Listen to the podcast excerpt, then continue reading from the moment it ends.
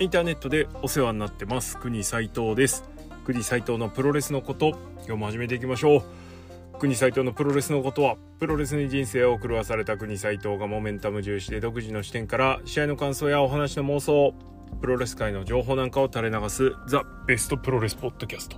ソーファーです。はい。ということで本日は、えー、ノア10.30有明凱旋のこと。いきたいと思います。ノア10.30有明大会のプレビューとなります。お待たせしました。えー、まあもろもろの流れの関係でですねえー、ノアの後楽園大会のレビューもせずにですね今日を迎えてしまったわけですけれどもはい、えー、今週1週間ノアモープシュ週間あにしようと思ったんだけど にしようと思ったんだけどミッドウィークにあの成田石井が挟まる。複雑。ただねあのまあ成田石よりやっぱりね 有明でしょってことではい盛り上げていきたいと思いますえー、大会名タイトル名は有明凱旋ザ・リターンプロレスリングラブフォーエバー3トライアンフということで長えな のはタイトル長くなりがちみたいなとこありますね。はい。えー、そんな、えー、ノアの有明大会が、えー、今度の日曜日に迫っております。えー、場所は有明アリーナ、えー、プロレスこけら落としの会場となります。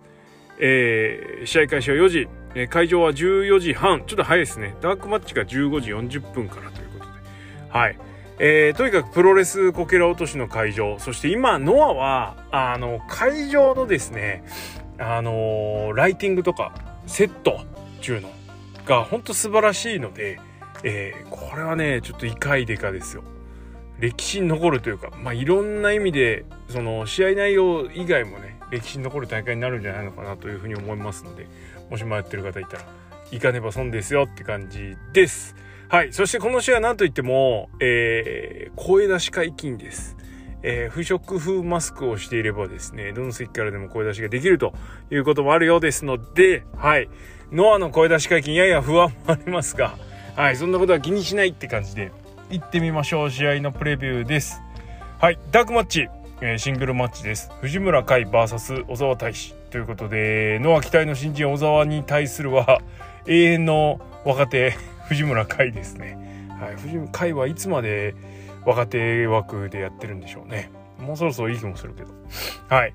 えー、まあ主役は、なんだかんだ、えー、ノアの新人小沢くんでしょう。えー、小沢は、稲村とデビュー戦をしてから谷口、北宮、曽谷、稲村、藤村、米、藤村、谷口、曽谷と、えー、ここまで12345678910戦シングルで戦っております。デビュー後の工業としては1試合を除いて解禁です。えー、試合では高い身体能力。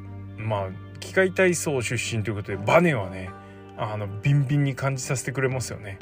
ただいろんなこうスタミナとかね攻撃力、まあ、防御力とかね全部まだまだ感が試合でもあるじゃないですか。ね。このまだまだ感がすごいリアルだなというふうに思って見てますけれども、えー、まだまだこの各試合でもですね逆転というかよし行っちゃえみたいなムードすら出せないところで終わってます。えー、もうね1周というか10戦終わってますから。さあじゃあもう1段階行ってみようって感じもちょっとしますねはい、えー、試合をね最初から見てると1試合追うごとに少しずつ成長は見て取れてます、えー、例えばエルボーの打ち方一つにしてもそうだしそれから相手に向かっていく視線とかねそういうところとかもどんどんどんどんあの良くなってきてますからはいえー、頑張ってほしいです。ちなみにこの藤村海斗は、えー、これで3回目の対戦となります。1回目は逆エビ、えー、5分少々。それから2回目も5分ちょいでミサイルキックで負けてます。さあ、このダークマッチとはいえ、有明というでかい箱でですね、この期待の新人がどういうファイト見せてくれるかっていうのは期待したいところですね。頑張ってください。ということで、第1試合。は、えー、6人タッグマッチ谷口周平アレハンドロエクストリームタイガー VS 曽山学近藤修二大原はじめですまあ余った人を集めましたみたいな感じでしょうかねにしてはちょっと近藤修二がね の参戦したりちょっと贅沢感ありますけどねあの、まあ、きっちりですね、皆さんお仕事をしてくれるとは思います。思いますが、まあ、無理してね、なんかこう、ここまでこう、ヘビーもジュニアもごったになんか、あんまよくわかんないです、みたいな感じにしなくてもいいのになぁと思うんですけどね。まあ、そういう選択肢はないんでしょうかね。まあ、ないからこうなってんのかな。はい。えー、てな感じでございます。続いて第2試合、稲葉大輝、傭兵 VS ジャック・モリス、ダンテレオン。えこれまた、余り物タッグマッチというか、いう感じですね。ノアは、こういうテーマ性の薄い試合を、こう、平気でというか、ちょくちょく組んでくるんですよね。これややちょっと消せないところではあるんですけど、まあユニット構想、ユニット縛りにこうね、新日なんかのね、にこうどうしてもこう、囚われてる感は我ながら感じずにはいられないんですけど、とはいえですね、こうもぐちゃぐちゃだとちょっと集中できないというか、いうところはあります。まあやったらやったで面白いんでね、いいんですけど、まあだからと言ってみたいところはありますね。この試合も何をに注目すればいいのかなみたいなところちょっとありますけど、ま、弱盛り上げ来るのかな？どうでしょう？稲葉かな？どうでしょうかね？気になります。はい、えー、第3試合、6人タッグマッチ、小川義成、クリス・リッジウェイ、矢野康隆、VS ノサーロンガイ、エータ、スペルクレイジーということで。これはテーマ性ありますね。スティンガー VS ペロス。中華小川 VS エータなのかな、えー、です。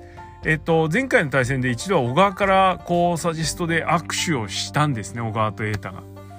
なんだけれども結局エータが金敵で食らわせて有明ではまたボコボコにしてやるからなみたいなことを言って終わるみたいな感じでした。これねなかなかの振りに見えるんですけどこれが振りに見えちゃうぐらい擦れてるんですけど果たしてどうなりますやら。その後にね、論外の引退発表もありました。本当にこればっかどうなるかわかんないんですけど、えー、というか、まず、あの、論外本当に引退するんっていうね ところ、ちょっと気になるところですね。はい。まあ、あとこのマッチアップだと、リッチウェイのちょっとえげつなさが出しにくいのかなとかちょっと思ったりとか。うん。なんかこう、どうしてもね、あの、乱戦になりがちなんでねちょっとリッチでじっくり見る感じにはなんないのかな。それから矢野安隆ですね。野沢論外キラーとして有名な 矢野安隆ですけど。あでも矢野もねこの前あの正規軍ってやった時にね なんか小川に引っ張られる形とはいえなんか結構強い感出したからおみたいな。傭兵相手にねなんかちょっとすごいじゃない？みたいな感じやってたんで。期待っすよね。まあ、稲村が、まあ、勝敗ではまだまだ突き抜けてないところありますけど一段上がった感あるんで矢野もね怪我してお休み期間があったとはいえですよ。もう一段上に上がってもいいんじゃないですか。と思います。まあいろいろ見どころありですね。期待の6人タッグマッチです。はい。えー、続いて第1第2第3第4試合かな。タッグマッチえー、鈴木秀樹違法でドクトル・ワグナー・ジュニア VS 田中将人正木民也まあ言ったかねえですけどこれも大概あれな あれですよね。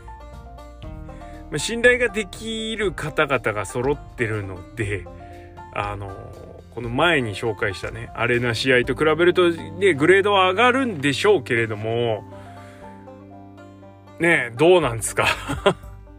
なかなかこう見づらいというかね試合ではありますね。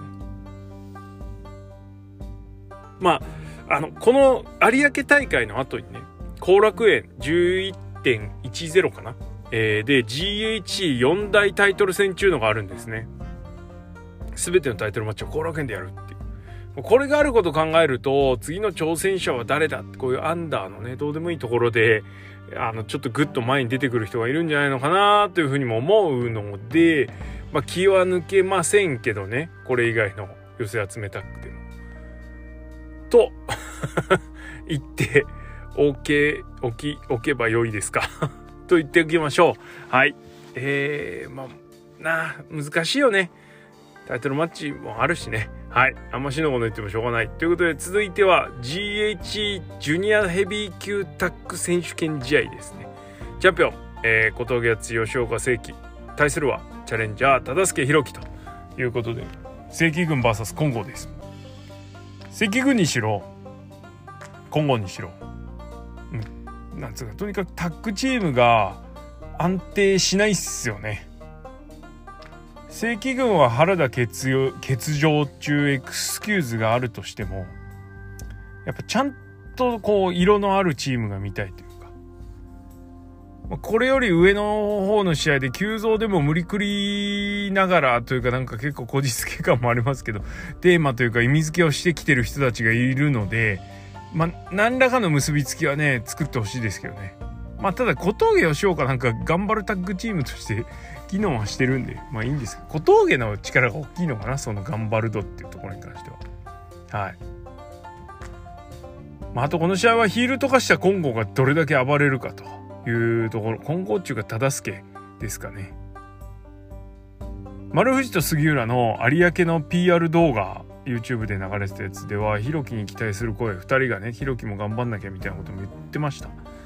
あーなんだけどひろきに関しては覇王との例の試合以降それから追放以後はなんか一歩二歩引いてる感というかあるからまああんま大きな期待が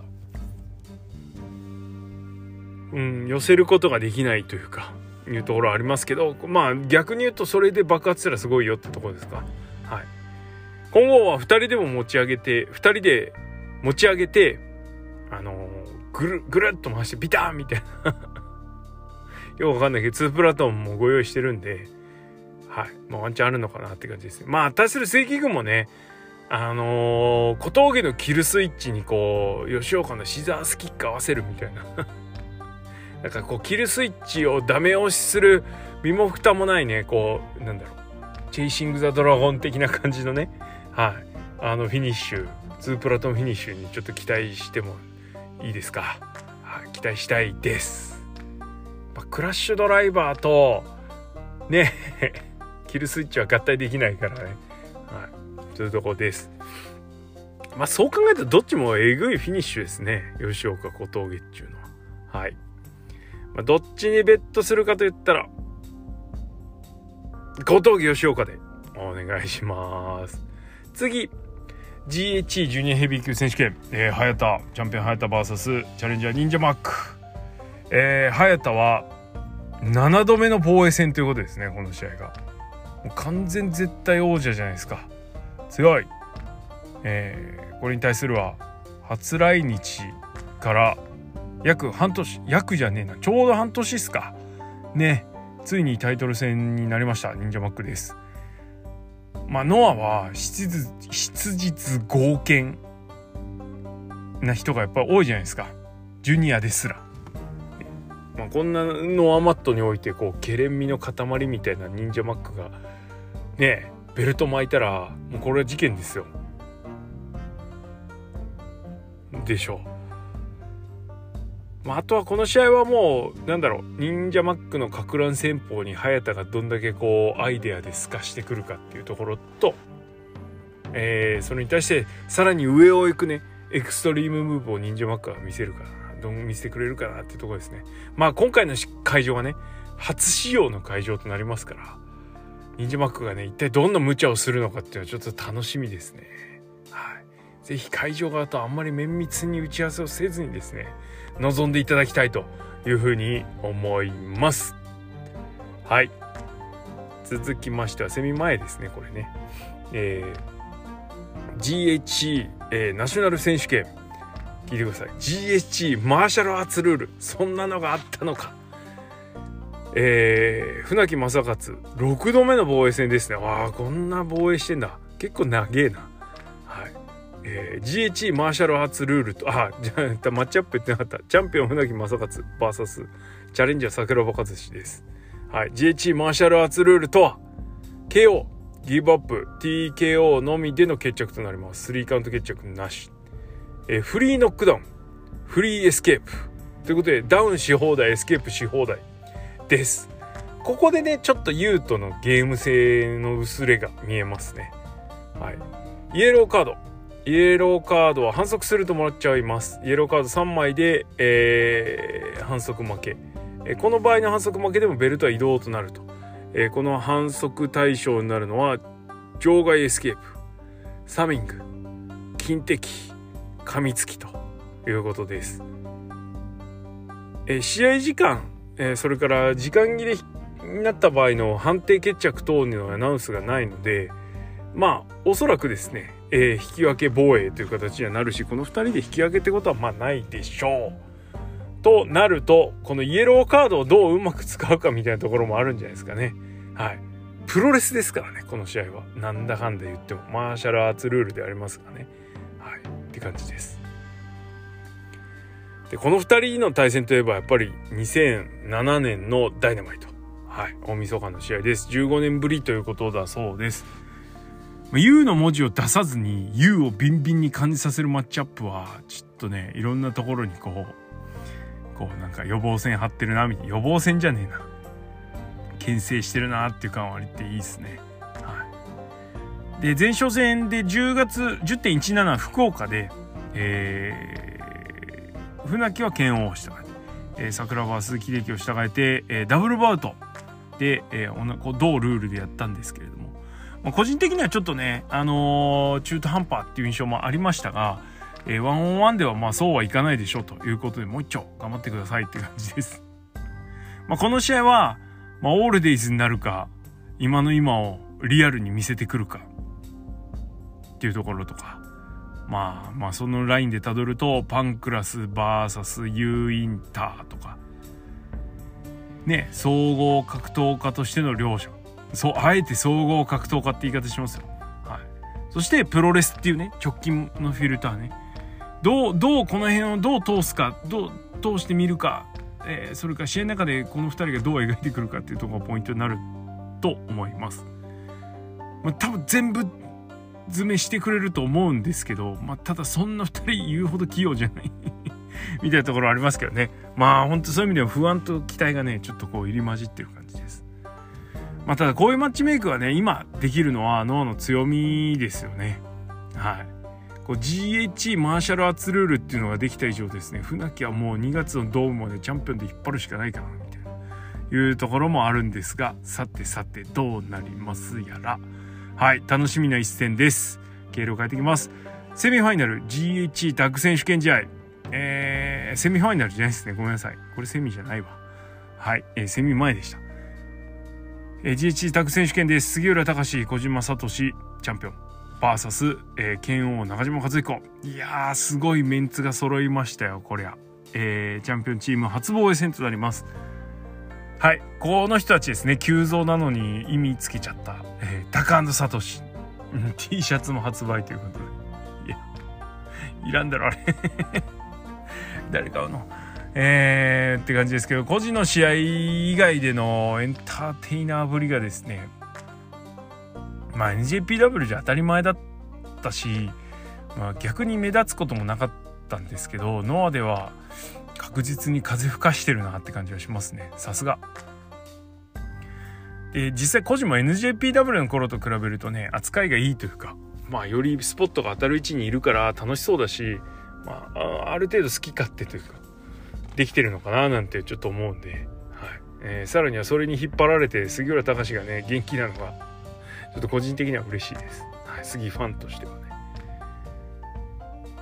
タカンドサトシは大した連携もなく、それから、ツープラトンもないですよね。ツープラトンはもう同士打ちみたいな 同士打ちかいって感じですけど、はい、このおじちゃんプたちはですね、まだまだこのおじちゃんプの活躍をまだまだ見たいっすね。はい。ちょっとここで終わってほしくない。ただ、相手が相手なんで剣王と中島克彦ですからね初防衛戦で陥落も全然あると思うしいや剣王中島組はちょっとやっぱずるっすわなほんとな強いよねまあとはいえですね杉にしろ孤児にしろいや高にしろサトシにしろですねあの受けて盛り上げることができます、えー、杉浦はねもう受けまくって受けまくってね耐える姿を見せるし腰は受けまくってああダメだみたいになってで頑張れ腰みたいになるところ。あで見せることができるじゃないですか。両方とも受けて受けてね盛り上げることができるんで挑戦者組はもう蹴って蹴って蹴りまくってほしいですね。でチャンピオンは受けて受けて受けまくってね。はい。どっかんどっかんやってほしいです。お祭り見せてください。よろしくお願いします。どっちに勝ってほしいとかどっちが勝つとか予想。超むずいっすけど。うーん。うーん。難しいよ。むずいなこの試合は。どっちか選ばなきゃいけないの。ということであのタカサトシもう一丁お願いします。はい。でセミファイナル。6人タッグマッチ。プロレスリングラブフォーエバー3トライアンフということで武藤敬司丸藤直道稲村良樹大抜擢ですね。バーサス棚橋宏真壁闘技本間智明です。横割りもう忘れちゃった人もいるかもしれないですけど1.8の横割りに続いてですね2度目の棚橋 VS ノア武藤のマッチアップになります。まあこのマッチアップはなんかもうねもうすでにこの今の試合前の今の時点であの1.4東京ドーム続く感がありますけど はい。まあそうですね。あの武藤の引退試合には欠かせない人間の一人なんでしょう。えー、まあなんでその人がねこう6人タッグと新日の選手新日トップオブトップがね6人タッグで来るっていうことで。しかも裏でねあの、幕張で新日は工業やってるけどそこを抜けてね棚橋真壁本間が来ますからこれ力入ってないわけはないということです。とはいえこのお供の方たちがちょっとうんうんって感じなのは、まあ、やむなしですかね。はい。まあこの試合は試合内容とかなんかそういうのうんぬんじゃなくてもうこれでしょ武藤の入場、はい、トライアンフでの入場これ一択ですよ。はい。えー、これ以外ござりません。棚橋なんかどうでもいい。いや、ちょっとそういう形してはいけない。はい。えー、武藤の入場、これに期待したいと思います。はい。えー、これセミなんですね。なんかくたびれるな、この流れは。できればタッグからヘビ見たいけど。はい。さあ、そしてメインイベントです。そんな武藤、棚橋のマッチアップを差し置いてメインなのは GH ヘビー級選手権。えー、チャンピオン、清宮海斗 VS 藤田和幸。です。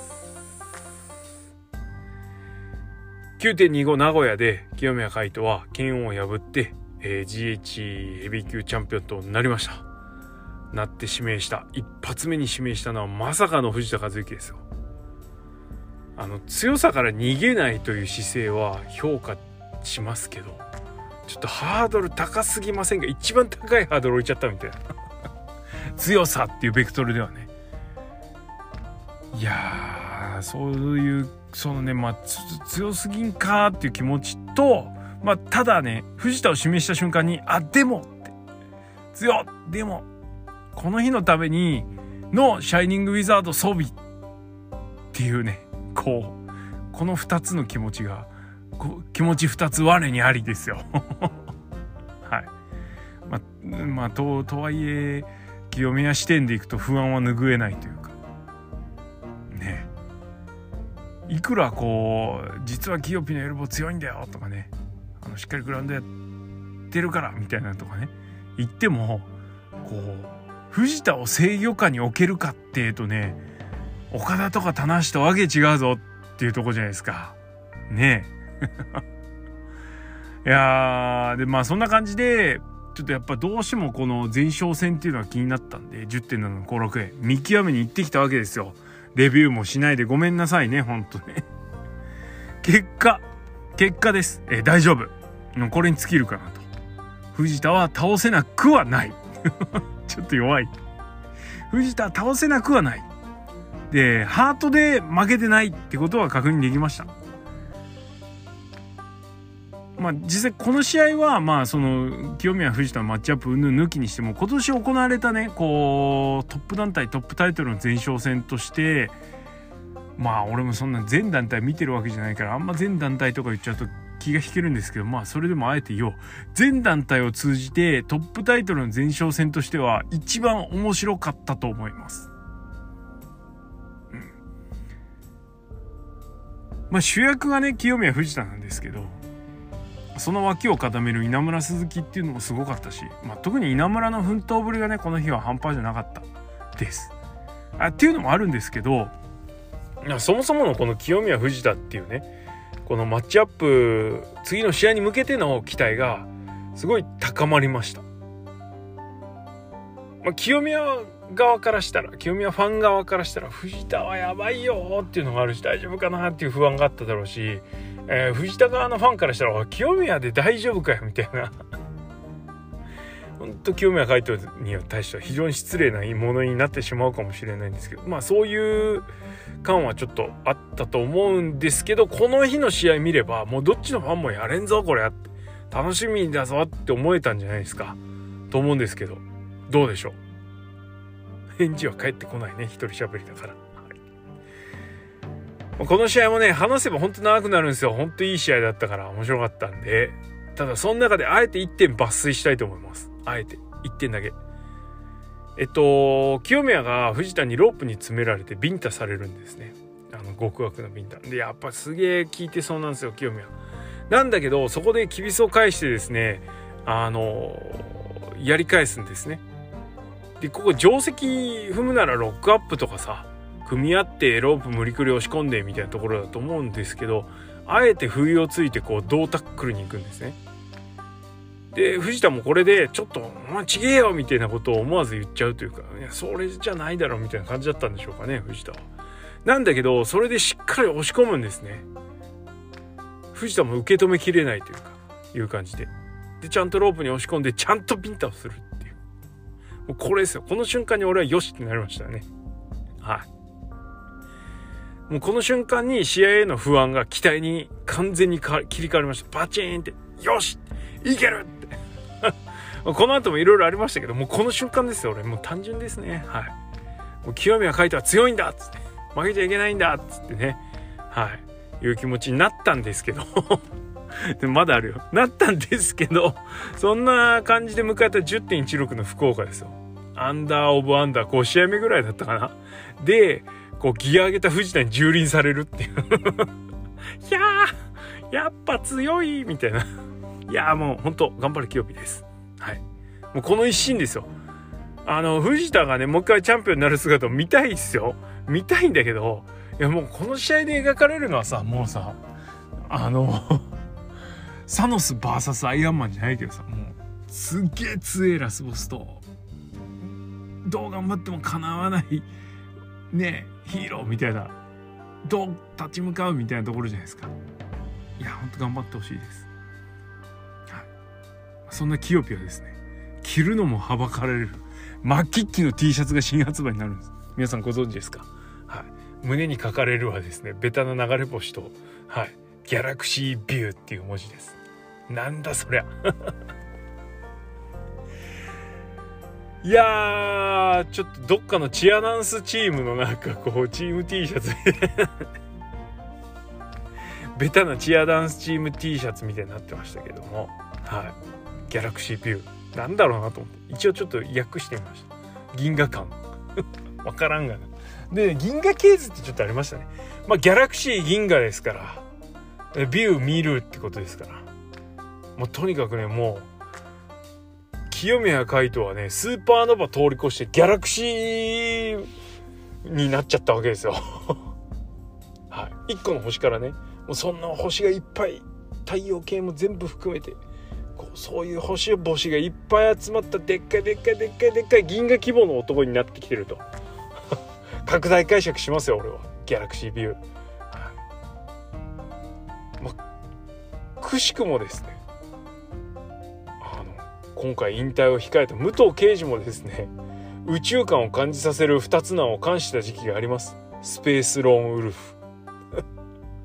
なんじゃそら。えなんだ？スペースロンウルフ？宇宙の一匹狼みたいな感じですか？ね。やっぱねこうプロレス界のエースたるもの牽引者たるものですね。あの宇宙観を出さないといけないんだなと。もう思えば棚橋宏もね太陽の子なんて呼ばれてた時期があるじゃないですか。ありますよね。確か。あったよね。